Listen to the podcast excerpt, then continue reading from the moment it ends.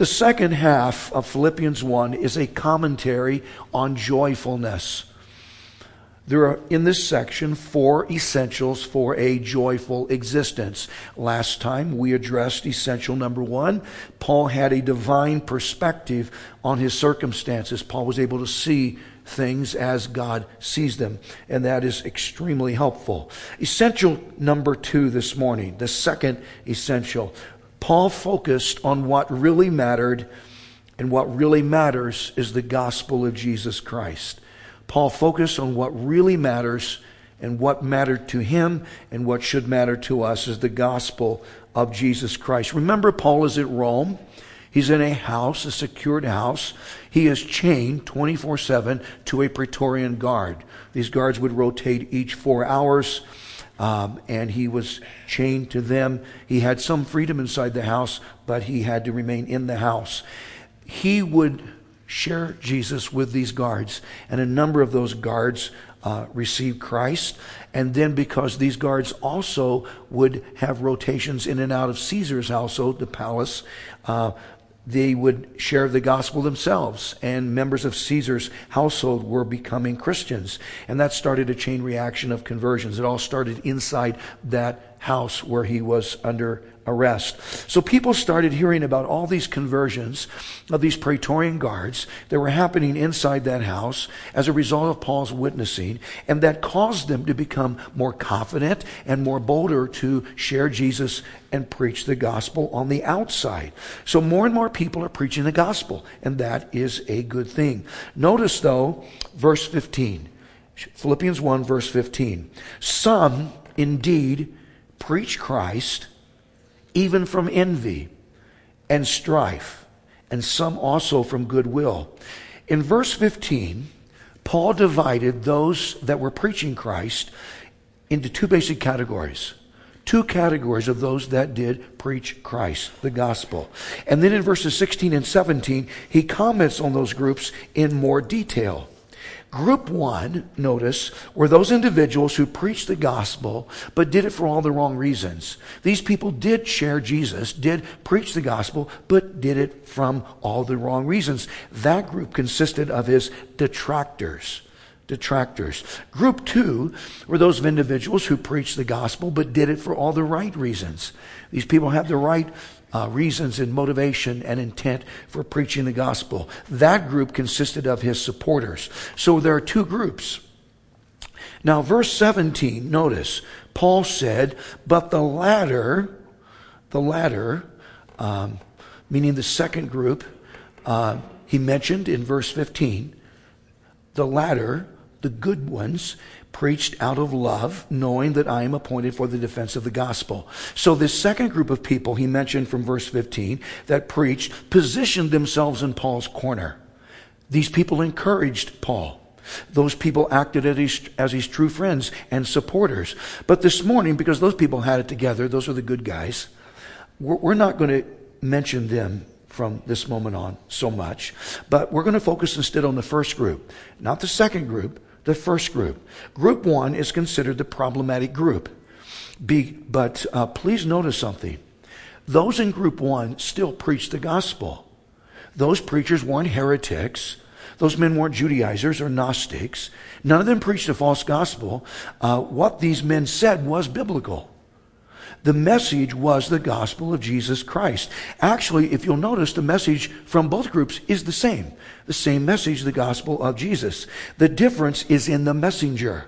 That's the difference between these two groups.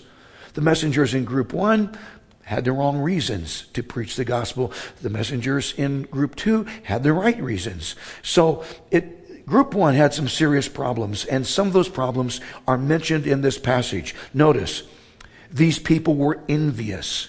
Envious. Verse 15, for some indeed preach Christ even from envy. Now, we mentioned enviousness in some detail in a recent sermon, so I'm not going to go back there.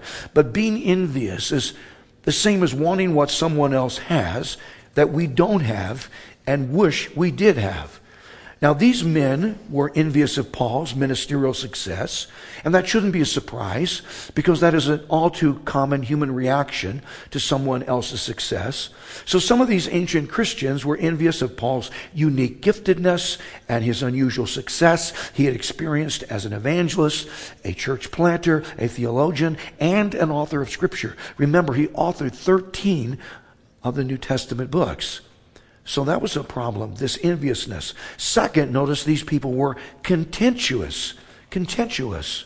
Verse 15 continued Some indeed preach Christ even from envy and strife.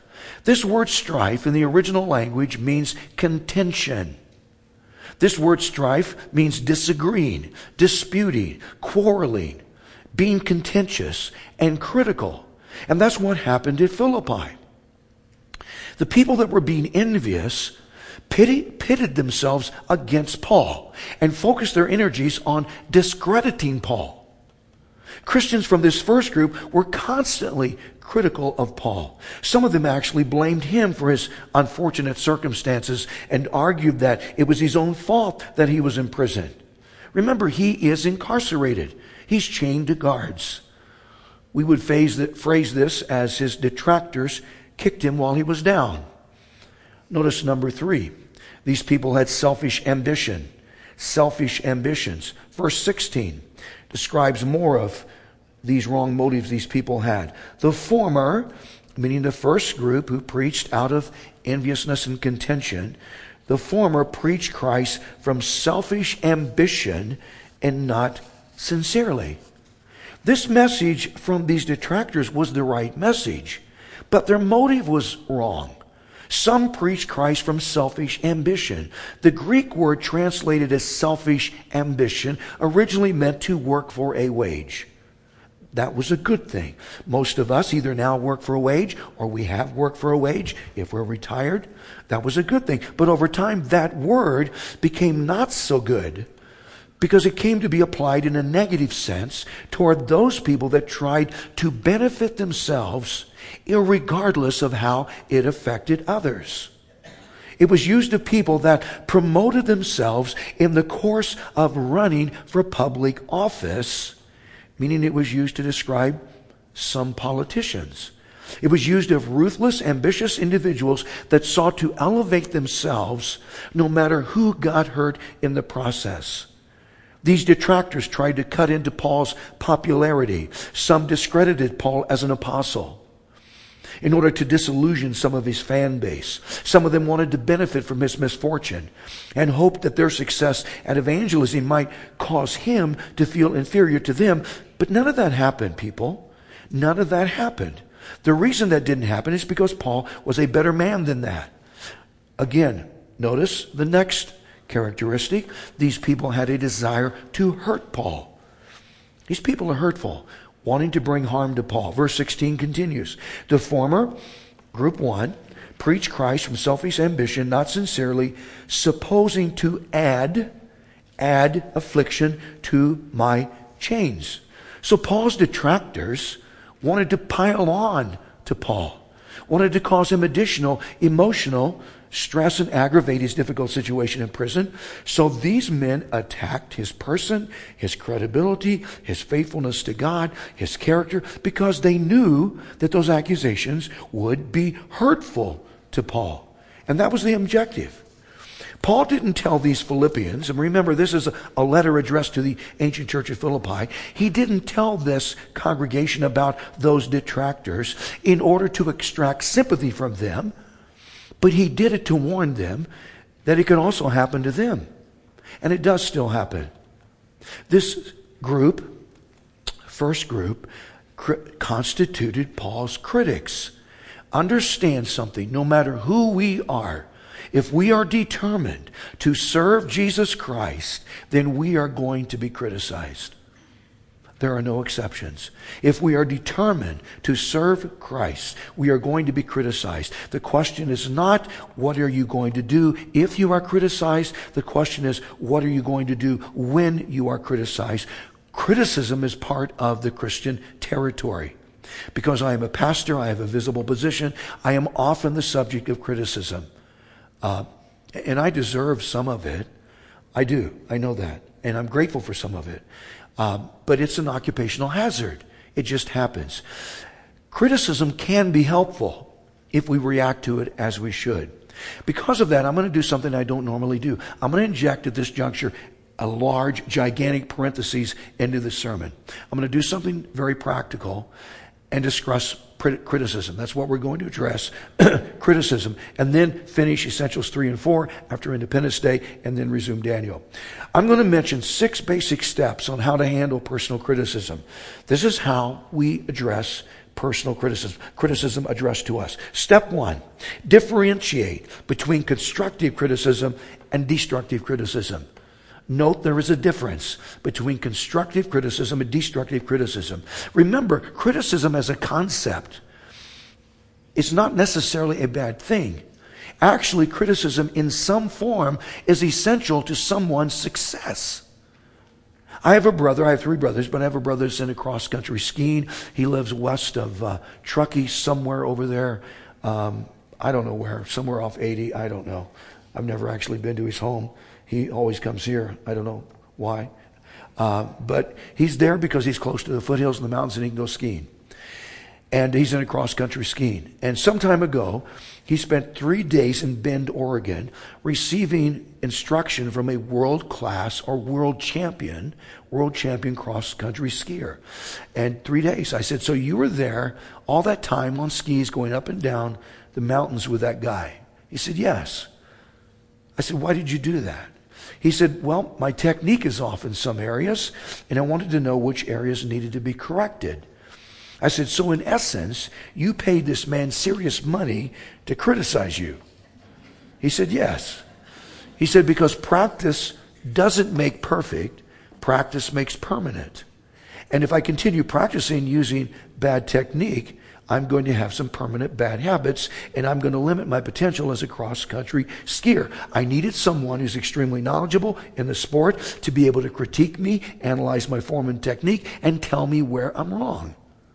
So some expensive criticism helped him to become a, a better skier. Notice Proverbs 17, verse 10. Solomon said, Rebuke is more effective for a wise man than a hundred blows on a fool. Solomon said, We have to actually hit a fool a hundred times before he gets the message. I might add, he might not get it then. But an intelligent person, a wise person, can learn something from just one word of criticism. Especially if that criticism is the right form of criticism. Criticism falls into two categories constructive and destructive. Constructive criticism and destructive criticism. Someone said, okay, I get it. Constructive criticism is when I criticize you, and destructive criticism is when you criticize me. No, that's not it. The basic difference between the categories is in the intention behind the criticism. The intention and the motive behind the criticism is what makes the difference. If the intention is to help us, it's constructive in nature.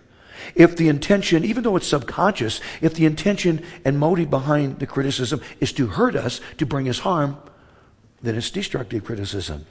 Constructive criticism is helpful, beneficial.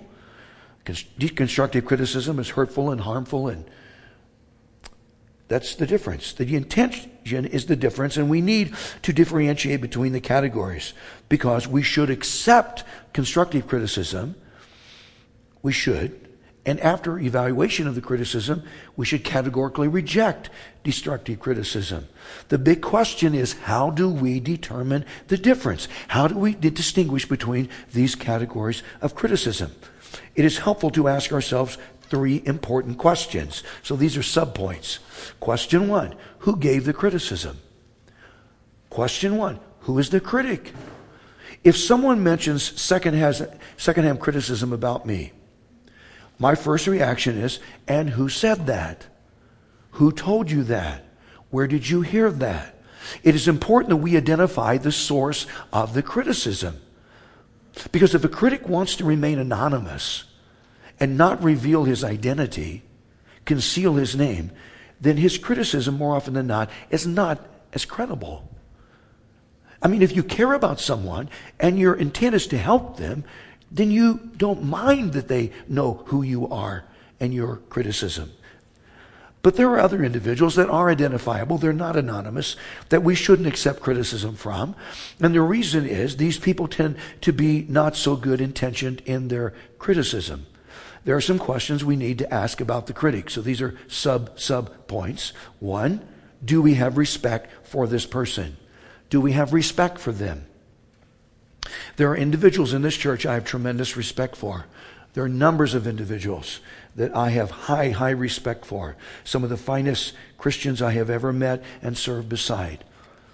And I have so much respect for some congregants. If one of those sat me down and said, Pastor, uh, I hate to be the one to tell you this, but you're ugly and your mother dresses you funny. If he told me that, I, would probably seriously look into it. Because I respect that person. Daner tells me that all the time, and I just ignore it. I respect that person, so I'm going to value his criticism. If I don't respect someone, then their criticism is, is not as credible to me. I tell people, consider the source. Consider the source. Because I see people sometimes devastated by criticism that is obviously invalid, but they're not thinking, they're not considering the source of that criticism. I need to add, though, this is so important. Don't just discount criticism. I don't just offhand disregard what a person has said to me about me. I do give it some attention. Why do I do that? I've said it so often because even a broken clock is has the correct time twice a day. It might be one of those times. In Numbers chapter 22, if God was able to use a donkey, a donkey to speak to the prophet Balaam and give him some constructive criticism, then who knows who it is that God might use to speak to me? I could expand more on that comparison to a donkey, but I, I will restrain myself. The point is, all criticism, all criticism does get some attention from me, but not as much as if I have high respect for that person. I listen more carefully. Second question Does this person have a habit of criticizing? Meaning, is this a, an habitual criticizer? Some people are hypercritical hypercritical. It doesn't matter what we do. It doesn't matter. Some people are going to find fault. Some people are going to be critical of us. But there are also some people that almost never criticize anything or anyone. Almost never. And if someone that is not normally critical does say something that is critical about us, then we better listen. Because criticism is not habitual to them so it must be legit. Listen to them. Third question Is this person a contributor or just a critic? Is this person a contributor or just a critic? Monday morning coaches and armchair quarterbacks are common in the church. People that never get into the game themselves, but love to tell us that do how the game should be played. People that don't bring anyone to Jesus themselves, but love to tell those who do just how evangelism should happen. These people are critics that never contribute to the solution of the problem that their criticism reveals. And that's frustrating. The late evangelist D.L. Moody said this to one of his critics. He listened to the criticism, he was patient, he was kind, and then he responded and said, I like how I'm doing it better than how you're not doing it. Does it make sense? It doesn't mean someone has to be doing the exact same thing I'm doing. I mean, you don't have to be a preacher in order to offer me constructive criticism about my preaching. I mean, if you feel that an hour and a half sermons are too long, that's okay. You can tell me. Tell me they are. That's, that's an exaggeration. That's a hyperbole. You know what hyperbole is? Okay. I don't preach an hour and a half. Longest sermon I've ever preached to date, one hour and 18 minutes. All right, that's, that's it. Uh, but, but you don't have to be a preacher to tell me something that might help me in my preaching. It's not necessarily that this person do exactly what I do, but it is important for me to know this person is on the same team as I'm on. This person, we, we're in this together. It's apparent. Because otherwise, if this person isn't, then this person is just a critic and not a contributor, a contributor to who I am and to what I do. Someone said this, and this is profound. Those who row the boat usually don't have time to rock it. The church has had enough critics. We need more contributors. So, who is the critic? Where's the criticism coming from? It is important to ask these questions to help determine the legitimacy of the source. Another question to consider How is this criticism given? How is the criticism given? Is this criticism coming from someone that is judgmental? Is this critic quick to assume things and anxious to make accusations? Or does this critic ask sincere questions, wanting to gather information and the facts first, and doesn't assume anything? Is the criticism coming from someone that gives us the benefit of the doubt? Just how is this criticism given? Is this criticism being shared in a public arena or is it shared on a more individualized, personalized basis? And it should be. The principle is this, and I've seen this principle violated. I have violated this principle earlier, early on in my uh, pastorate. The principle is to praise and commend in public and to criticize in private. You don't criticize someone in front of others. That's counterproductive. That's hurtful. That's harmful. That is not constructive. If someone sets up a time and place to meet with me, to get together in private, and right up front, this person, the first words out of this person's mouth is his assurance of our friendship and his care and love for me. And he communicates a sincere willingness to help me in finding a solution to the problem that his criticism is going to reveal. Then that criticism is most often 99.99% of the time, most often constructive in nature and helpful because it was communicated to me in the right manner. Another question why is this criticism given? Why? Why is this necessary? Is this person being critical out of personal hurt? If so, it tends to invalidate the criticism. We've all heard this phrase hurt people hurt people.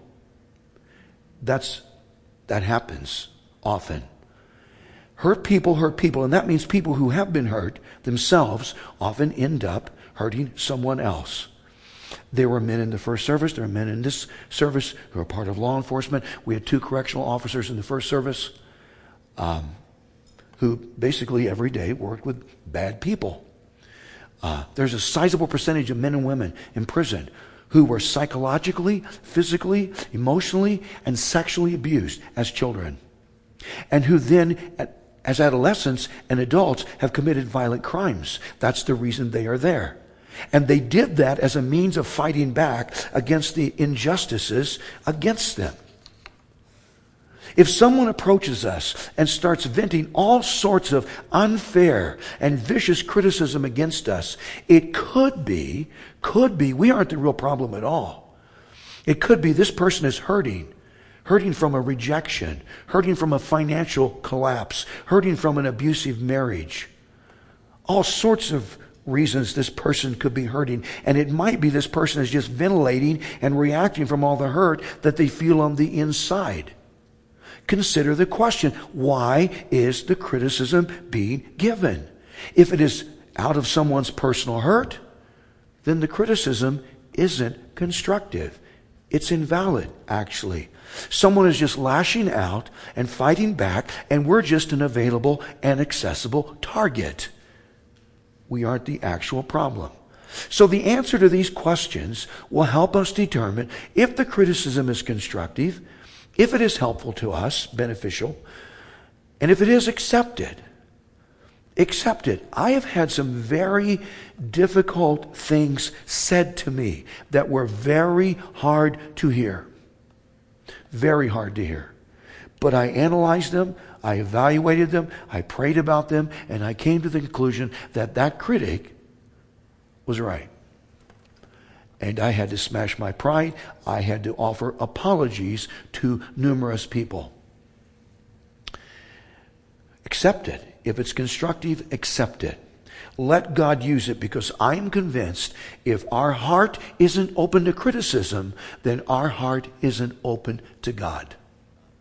Step two don't take ourselves too seriously. Don't take ourselves too seriously.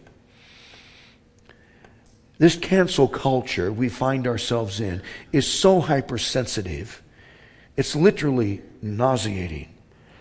There's an actress and recording artist, Demi, Le, how was it, Lovato? I don't know anything about her other than I know that on the political scale, she is an, an avowed leftist. She just announced she is non binary and now uses the pronouns they and them in reference to herself. So she is very confused. Very confused. Earlier this spring, she was triggered, meaning she was offended, in a yogurt shop. And I'm certain we all understand how offensive yogurt shops are. I mean, they, they're part of the root problem in this nation, really. They're horrible places. Don't ever go there. She said, I'm quoting, finding it extremely hard to order frozen yogurt from the Big Chill when you have to walk past tons of sugar free cookies and other diet foods before you get to the counter. So apparently, sugar free foods and diet foods are offensive to her. Just keep walking. It's not a deal. Society is too uptight. We need to lighten up, people. She's the reason someone said most people take themselves too seriously and don't take God seriously enough. Step three. Remember, some extraordinarily good people were also criticized. Some extraordinarily good people were also criticized. The best example is Jesus himself. Has anyone ever been the recipient of more unjust criticism than Jesus? Let me answer that no. According to Matthew 11, verse 19, Jesus was accused of being both a glutton and a winebibber. A winebibber is a drunkard. Those were slanderous accusations, as Jesus was neither a glutton or a drunkard. In Mark 2, verse 16, Jesus was also criticized for his, quote, sinful associations. And according to John 8, verse 48, Jesus was called a Samaritan. And at that time, to call a non Samaritan, meaning a Jewish person, a Samaritan was considered a serious offensive racial slur. But on top of that, Jesus was even accused of being demon possessed. Imagine that. Question In human form, Jesus Christ was absolute perfection. And if he the perfect one, the ultimate innocent one, was the victim of unjust and unfair criticism, then who are we to be immune to the same? To be criticized unjustly means we're in some pretty good company. Step four. If other people have the same opinion, then we should consider the criticism. If other people, meaning people other than the critic, have the same opinion the critic does, then we should consider the criticism if the criticism brought against us is not an isolated opinion, if there are other respectable people in addition to the critic who share that same perspective, then we should take a hard look at what is being said. Playwright George Bernard Shaw uh, was approached by an extremely vocal critic after one of his theatrical productions had just opened. I still remember my brother because a- a- after opening uh, nights and operas and everything. The papers would have all the, the opera critics about the opening night and everything. And I asked him about that. He said, I don't read them. He said, they're just frustrated wannabe singers, is what they are. And uh, I still remember one. I can't remember what city it was. One of the vocalists said that my brother was just too loud. And uh, that's crazy. Anyway. Um, so he was approached by an extremely vocal critic after one of his productions had just opened. And this outspoken critic said, Mr. Shaw, I was there last night. That play was terrible. It was absolutely terrible. George Shaw said, Actually, I agree with you. I do. I agree. But what are, what are we two among so many? Sometimes numbers do matter. I am not saying the majority is always right. We all understand how often the majority is wrong. Often. But sometimes numbers do matter. If one person calls you a clown, ignore him. If two people call you a clown, check yourself for a red nose. If three people call you a clown, you might consider joining a circus. If there are other respectable people who share the same opinion, then consider the criticism. Step five. Wait for time to prove our critics wrong. Wait for time to prove our critics wrong. Most people who know me know I am a huge fan of former President Abraham Lincoln. Um, I've said before, if you've ever been to Springfield, Missouri, pardon me, Springfield, Illinois, you need to visit the Lincoln Presidential Library, one of the most amazing museums I have ever attended. I've been there once. I intend to go back this fall. Um, you, you, should go. Really, put that on your bucket list. Um, no one, literally no one, and I remember this because during the tour of that library, you walked into this room, several rooms together, and from floor to ceiling are all these, you know, under glass, all of these magazine covers and newspaper articles with these horrifically embarrassing characters, cartoons of Lincoln, and these horrific things said about him, names he was called, and, and characteristics that were not human. And it, it was unbelievable. I've never seen so much hate I mean, th- these people just couldn't stand Lincoln. No one during his administration was criticized more than he was. Listen to this statement. The cheek, the cheek of every American must tingle with shame as he reads the silly, flat, and dishwatery utterances of a man who has been pointed out to intelligent foreigners as the president of the United States. Now, please don't misunderstand. That is not a commentary from the media on a recent speech from our President Joe Biden. That's not, that's not it. That's not what that is. Now, I know, I know it sounds like it could be, but actually that'd be a step up for him. But anyway, um, no, that's from the Chicago Times just one day after Lincoln's famous address at Gettysburg. And that was an evaluation of that speech. But people, time, time in and of itself, have proved that Chicago Tribune critique was wrong. The Battle of Gettysburg, July 1, 2, and 3, 1863, was devastating. The battlefield contained the dead bodies of more than 7,500 soldiers and thousands of horses. Those casualties were from the Union's Army of the Potomac and the Confederate Army from Northern Virginia. The stench of rotting bodies actually made the Gettysburg townspeople ill in the days after the battle, so it became a high priority to have the dead buried in a dignified manner. 17 acres were purchased to serve as a cemetery to honor those that had died in that gruesome Gettysburg battle. The great orator, Edward Everett, was invited, invited to speak at the formal dedication of that cemetery. Everett had an impressive listing of credentials. Listen to his resume. He had been president of Harvard University. He had been U.S. Secretary of State. He had been a U.S. Senator. He had been a U.S. Representative. And he had been the governor of Massachusetts. That's a resume.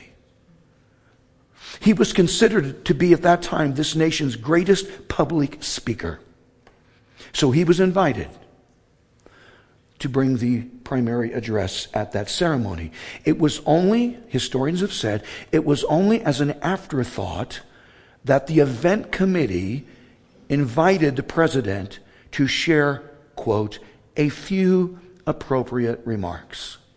Mr. Lincoln's role at that ceremony was to be second to the speech from Mr. Everett. It was similar to the modern tradition of inviting a notable public figure to do a ribbon cutting at a grand opening ceremony for something. On November 19, 1863, there were between 15,000 and 20,000 people that attended that ceremony, including six sitting governors. That's just a small, small portion of that crowd. The next picture is gentlemen on the platform. It's so crowded. But if you'll look at the bottom left hand corner of the picture, you'll see Lincoln identified. It, he's looking down. I'm assuming maybe looking at his notes, but he's down there in the left hand corner. That's the president. It was thought that the actual Gettysburg Address was not President Lincoln's brief comments, but Mr. Everett's two hour plus long speech.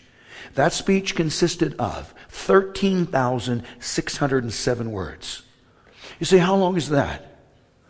This morning's message consists of about 4,900 words. The man spoke nonstop for more than two hours. Everett spoke first, and then there was a hymn. And after that, Mr. Lincoln's dedication remarks. The president, it is said, spoke in a high pitched voice using his southern accent for about two minutes. He summarized the war in a total of 10 sentences and 272 words in a call to rededicate this nation to the war effort and to the ideal that no soldier at Gettysburg had died in vain. I dare bet there's not a single person in this room that can remember even one word from Edward Everett's oration. Pretty safe bet. But most all of us remember these beginning words from Lincoln. Four score and seven years ago, our fathers brought forth on this continent a new nation, conceived in liberty, and dedicated to the proposition that all men are created equal. Remember that? And then we can never forget the concluding phrase that this nation, under God, shall have a new birth of freedom, and that government of the people, by the people, for the people, shall not perish from the earth. I'm sorry, I don't even think the word brilliant even begins to adequately describe that speech. President Lincoln has been vindicated because no one today attributes the Gettysburg Address to Edward Everett. And in fact, most people don't even know that Everett even spoke at that dedication. Piece of trivia, because I'm a pastor, it appealed to me. A writer named Adam Gopnik in the New Yorker magazine, just after that, noted that Everett's oration was explicitly neoclassical, but but Lincoln's rhetoric was instead deliberately biblical. It is argued that it is difficult to find a single obvious classical reference in any one of Lincoln's speeches. He said Lincoln had mastered the sound of the King James Bible so completely that he could recast abstract issues of constitutional law in actual biblical terms. He could make the proposition that Texas and New Hampshire should be forever bound by a single post office sound like something right out of Genesis. That's amazing. I hope and I trust that I will meet Mr. Lincoln in heaven. If unfair criticism is brought against us, and irresponsible people are critical of us in a destructive sense, then just wait. Just wait, because we're going to be vindicated. It's only a matter of time. Someone said, but how much time? Probably only God knows how much time. We might have to wait until heaven at the Bema seat, the judgment seat of Christ, where we are rewarded for our efforts here. But if we are the object of unjust, unfair, unreasonable criticism, then at some point in time, we're going to be vindicated. So just wait. Step six, the final step. This step comes in two parts an attitude part and then an action part. Attitude and action. Part one is to watch our own attitude toward the person who is critical of us. Watch our attitude about that person that is critical of us, meaning critical in a destructive, non helpful sense. Understand that a bad attitude about the person that is wrongly critical of us is sometimes worse than the actual criticism itself. And someone's bad attitude, if we aren't careful, can result in bitterness. And people, bitterness can be fatal. So watch our attitude. Remember, we are responsible to act And God holds responsible for our reactions. So even if we're the innocent person, victim in this criticism, we should still be careful about our attitude. I have people today, right now, if you were to approach them, mention my name, it would not be good what you would hear. I still remember someone who was a part of this church, left this church. She met somebody from this church, and she said, Larry Webb is the most arrogant pastor I've ever met. That's what she said. I go, wow, I hadn't heard that one. I'm going to have to add it to my list. Uh, but you know what I did? I'm serious. I sat down, and I thought, wow, maybe I do have arrogance. Maybe I am proud. Maybe I am. I, I, and I asked a number of people. I, I asked a number of people, is that true about me? Is that really true? I want to know. But I can't, I can't think ill of that person. I can't do it. God won't bless that. And it'll just sit inside and steam and, and uh, become bitter. Part two is the action part. Refuse to retaliate. Refuse to retaliate. 1 Peter 2, I want us to notice 1 Peter 2, starting at verse 21. For to this you were called. Now, notice carefully, because Christ also suffered for us. Okay? Christ also suffered for us. Why? One reason, leaving us an example that you should follow his steps. So we are to be like Christ as it relates to personal suffering, meaning the recipient of unfair, unjust criticism. Yes. Verse 22 Who? Christ committed no sin, nor was deceit found in his mouth. Verse 23 Who? Christ. When he was reviled. To revile means to use contemptuous and abusive language against someone. But notice when Jesus was reviled or criticized, notice the verse reads, he did not revile in turn, in return. When he suffered, he did not threaten, meaning he didn't threaten vengeance or retaliation, but committed himself to him, God, who judges righteously. Do you understand? Jesus didn't snap at someone, one of his critics, because they offered some criticism that was unfair. He didn't snap back in kind. He didn't do that. He didn't retaliate. No, he left the criticism up to God, knowing that in the end, God would vindicate him. The principle is we don't fight fire with fire, but we fight fire with water. And that means we don't fight criticism with more criticism. John Maxwell says that every person approaches a conflict and he uses the analogy of a fire. The conflict is a fire, and we have in our hands two buckets a five gallon bucket of gasoline and a five gallon bucket of water. And he said, You approach that conflict or potential conflict with those two buckets. Which bucket are you going to pour on that potential fire? And if you fight criticism with more criticism, all you're doing is pouring gasoline, fuel onto the fire. People, that's counterproductive. Don't do it. I know that some big name people do it. It's wrong. That's not what Jesus did.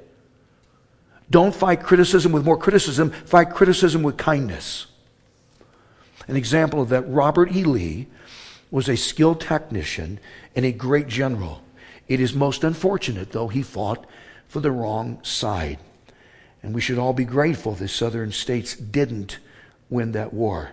But it has been said after hearing General Robert E. Lee speak to Confederate President Davis in the highest possible terms about another officer, a man who was standing there was astonished, shocked at what he had just heard. And he said, General Lee, don't you know that the man of whom you just spoke so highly of to the president, that man is one of your bitterest enemies. And he misses no opportunity to malign you. And Lee replied, Yes, I am aware of that. But the president asked for my opinion of him. He did not ask for his opinion of me. Don't retaliate. Don't fight back. And be careful about the attitude you have toward your critic. In closing, I want us to read verse 18. Because verse 18 describes Paul's attitude and subsequent actions toward his critics. Remember in verse 15 and subsequent verses, he defined two groups the critical detractors that preached Christ from all the wrong motives, and then his friends and supporters that preach Christ from all the right reasons. Verse 18 What then? This is the only question asked in the entire book of Philippians. What then? Only that in every way, whether in pretense or in truth, that's a reference to both those categories. Pretense, group one, truth, group two. Christ is preached. And in this, meaning in that Christ is preached, I rejoice, yes, and will rejoice. Paul summed up his feelings toward his critics in verse 18, and he said what mattered to him most was that Christ was preached. The gospel. The background on the PowerPoint slides have read, Keep the main thing the main thing. And from beginning to end, the main thing, people, is the gospel, preaching Christ. At the beginning of this message, we said the second essential for a joyful existence is to focus on what really matters. But how often do we focus on things that don't matter that much? How often do we major on minors? I'm guilty of such. How often are we irritated and upset of, at stuff that is of no consequence and has no real lasting value. How often are marriage arguments about stuff that doesn't matter that much? Gentlemen, does it matter that much in the big scheme? If the meal your wife prepared is not something that you are into at the moment? I mean, she went to the effort to prepare it. And if you're not hungry for that and you don't want that, then is it that big a deal? Ladies, is it that important? If your husband's dirty socks don't make it into the clothes hamper 100% of the time, is it that big a deal? Does it matter that much? Say no, it doesn't. Just say no. no.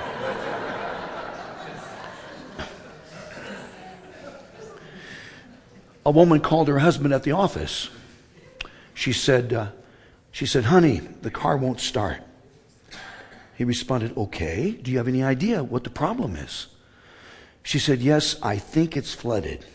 He said, That's funny. You think it's flooded. What makes you think the car is flooded?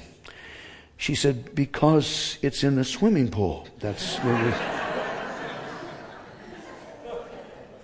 That's borderline big stuff right there. Okay. But other than the big stuff, the question is are most domestic difficulties worth losing our marriage joyfulness over? I don't think so. The older I get, the more convinced I am, and I have to catch myself, the more convinced I am that only a few things are worth going to the mat for. As mates in marriage and as parents, we need to focus on things that actually matter. The fact we love one another matters. The fact we have responsibilities matter. The fact we made a commitment to one another and to God matters. And as Christians, one of the things that should really matter to us is the gospel of Jesus Christ. The word gospel, the actual word, means good news. So the Christian gospel is an announcement, a fantastic announcement that Jesus died for our sins he was buried in a grave and he was resurrected from the dead. And if we receive Jesus through faith, then we can have salvation and all the benefits of that decision. That is the message of the Christian gospel. And people, that matters most. So Paul sat in this house. He's chained to Praetorian guards. Christians are outside preaching the gospel after being encouraged hearing about him witnessing on the inside. And some of them had a wrong motive in doing that. Some of them were envious and critical of Paul. Some of them put him down all the time. And then others used his imprisonment in order to advance themselves and promote themselves. But then others that preached the gospel were sincere and cared about Paul and used Paul as an inspiration to urge them to continue to preach. But understand, none of that mattered to Paul. Some of them were on his side, and some of them tried to sabotage him. But Paul wasn't concerned about that opposition because he wasn't going to permit some critics to steal his joyfulness. He was just rejoicing in that whichever group it was, the gospel was still being preached. If someone is preaching the gospel, the pure, unadulterated, undiluted gospel of Jesus Christ, then people, it doesn't matter who he is, we should be for him. If the gospel someone is preaching is aberrant and distorted, a false gospel, then we should be against him and we should expose him if we get the chance to do that. But we should be for anyone who is preaching the legitimate gospel. If someone is preaching the gospel and if his church has a different denominational name and his form of worship is different, if it is more liturgical, if he wears a robe to the pulpit, or if his church has huge stained glass windows, if it has a large pipe organ, and if his choir sings sevenfold amens. Or the other extreme, if the congregants are more emotional and do a Jericho march around the sanctuary. That's not what really matters, people. What matters is the gospel is being preached. That matters, and we should rejoice at that. If Valley Christian Fellowship preaches the gospel, then we should rejoice. If High Sierra Fellowship preaches the gospel, then we should rejoice. If Grace Community Church near the Minden Airport preaches the gospel, then we should rejoice. If Calvary Chapel Carson Valley on Dresslerville preaches the gospel, then we should rejoice. And for the record, all of those churches preach the gospel, and there are other congregations throughout this region that preach the gospel, no matter who it is. And no matter what name is on the sign out front, it doesn't matter. If that congregation preaches the gospel, then we should rejoice. There might be some definite areas of theological debate, and we might have to agree to disagree on some non essential doctrine. But if we are preaching the same gospel of Jesus Christ, then we should rejoice because according to Paul, that is what really matters. Paul said it didn't matter to him if people were critical of him because those same critics were still preaching the gospel. And he rejoiced in that. Not all critics preach the gospel. Some of them don't. But if a critic of ours is preaching the gospel, then we should rejoice. The two greatest earlier New England evangelists among the 13 colonies were John Wesley founder of Methodism, I might add, and George Whitefield. In fact, those men were more recognizable among the colonists than even Billy Graham was in the 20th century. Both men disagreed on certain doctrinal matters. For those of you that are theologically informed about some of these matters, uh, John Wesley was a theological Arminian, and George Whitefield was a strong Calvinist. Now, Arminianism and Calvinism represent, both of them, as soteriological systems, systems of salvation, represent historic Christianity. But at the same time, those are two diametrically opposed theological systems. I personally don't identify with either one of them, closer to Calvinism than the other, but still, these are opposites. So those two men disagreed on some serious theological issues. But both of them preached the gospel and were effective, extremely successful as evangelists, preached to hundreds and hundreds of thousands of people. And under that preaching, multitudes came to Jesus Christ. Did you know that Benjamin Franklin was very close to George Whitefield? He loved to hear him preach, but every time he went to hear him preach, he emptied his pockets of any money because he knew there would be an appeal for an offering and he didn't want to have anything to give. Being he knew that George Whitefield was very persuasive and if he didn't have anything to give, he couldn't do anything. Sneaky. It is reported that once someone asked John Wesley if he expected to see George Whitefield in heaven. He said, uh, Mr. Wesley, do you expect to see Mr. Whitefield in heaven? That famous evangelist replied, No. No, I do not expect to see him there. And this person was shocked, stepped back and said, ah, I, I can't believe that. Then do you not think Whitefield is a converted man? Evangelist Wesley responded, Oh, yes, yes, yes, yes. There's no question but that Mr. Whitefield is a converted man, but I do not expect to see him in heaven because he will be so close to the throne of God and I will be so far away that I will not be able to see him. John Wesley wasn't concerned that George Whitefield was more reformed and Calvinistic in his theology. It didn't matter to him. His concern was the gospel. And he only cared that George Whitefield was also preaching the same gospel of Jesus Christ. Because men and women, that's all that matters. Let's bow our heads.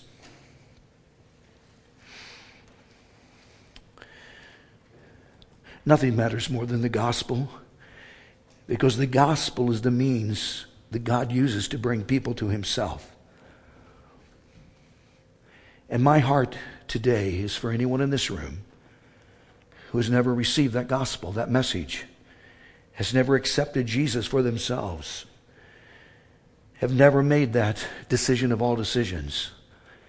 And my prayer this morning would be if it is you, if you're not certain of your salvation, if you aren't certain your sins are forgiven, if you aren't certain that you have Jesus in a relational sense, both now and forever, if you aren't certain, I beg you, I beg you, come to me after the service. Say, Pastor, can we talk? Can we set up an appointment? And I would be thrilled to meet with you soon and share with you how you can have Christ. You can receive that gospel and be saved. And I please, I beg you, please do that. Father in heaven, you've heard what we've said. And it is true, there's nothing that matters more than the gospel. Thank you for the example Paul set. Paul wasn't concerned about himself. He was only concerned about the perpetuity, the perpetuation of the gospel. That's all he cared about. And if there were those out there preaching it for the wrong reasons because they wanted to add, you know, onto his already big burden in prison, it didn't matter to him. All that mattered to him was that the gospel was going out. That's what he cared about because he cared about people. He wanted people to come to faith in Christ. And God, I pray that you would help us do the very, very same thing. We all have people that we know and love that don't know Jesus. God, help us to remember our job is to bring Jesus to them and trust you for the results. But help us to preach the gospel and share Jesus. Thank you for what we've learned. I pray that it won't just stay in this room, but we'll take it home in our hearts and our minds and let it make a difference in each of us. And I thank you and I praise you. In the mighty name of your Son, Jesus. Amen. Amen. Would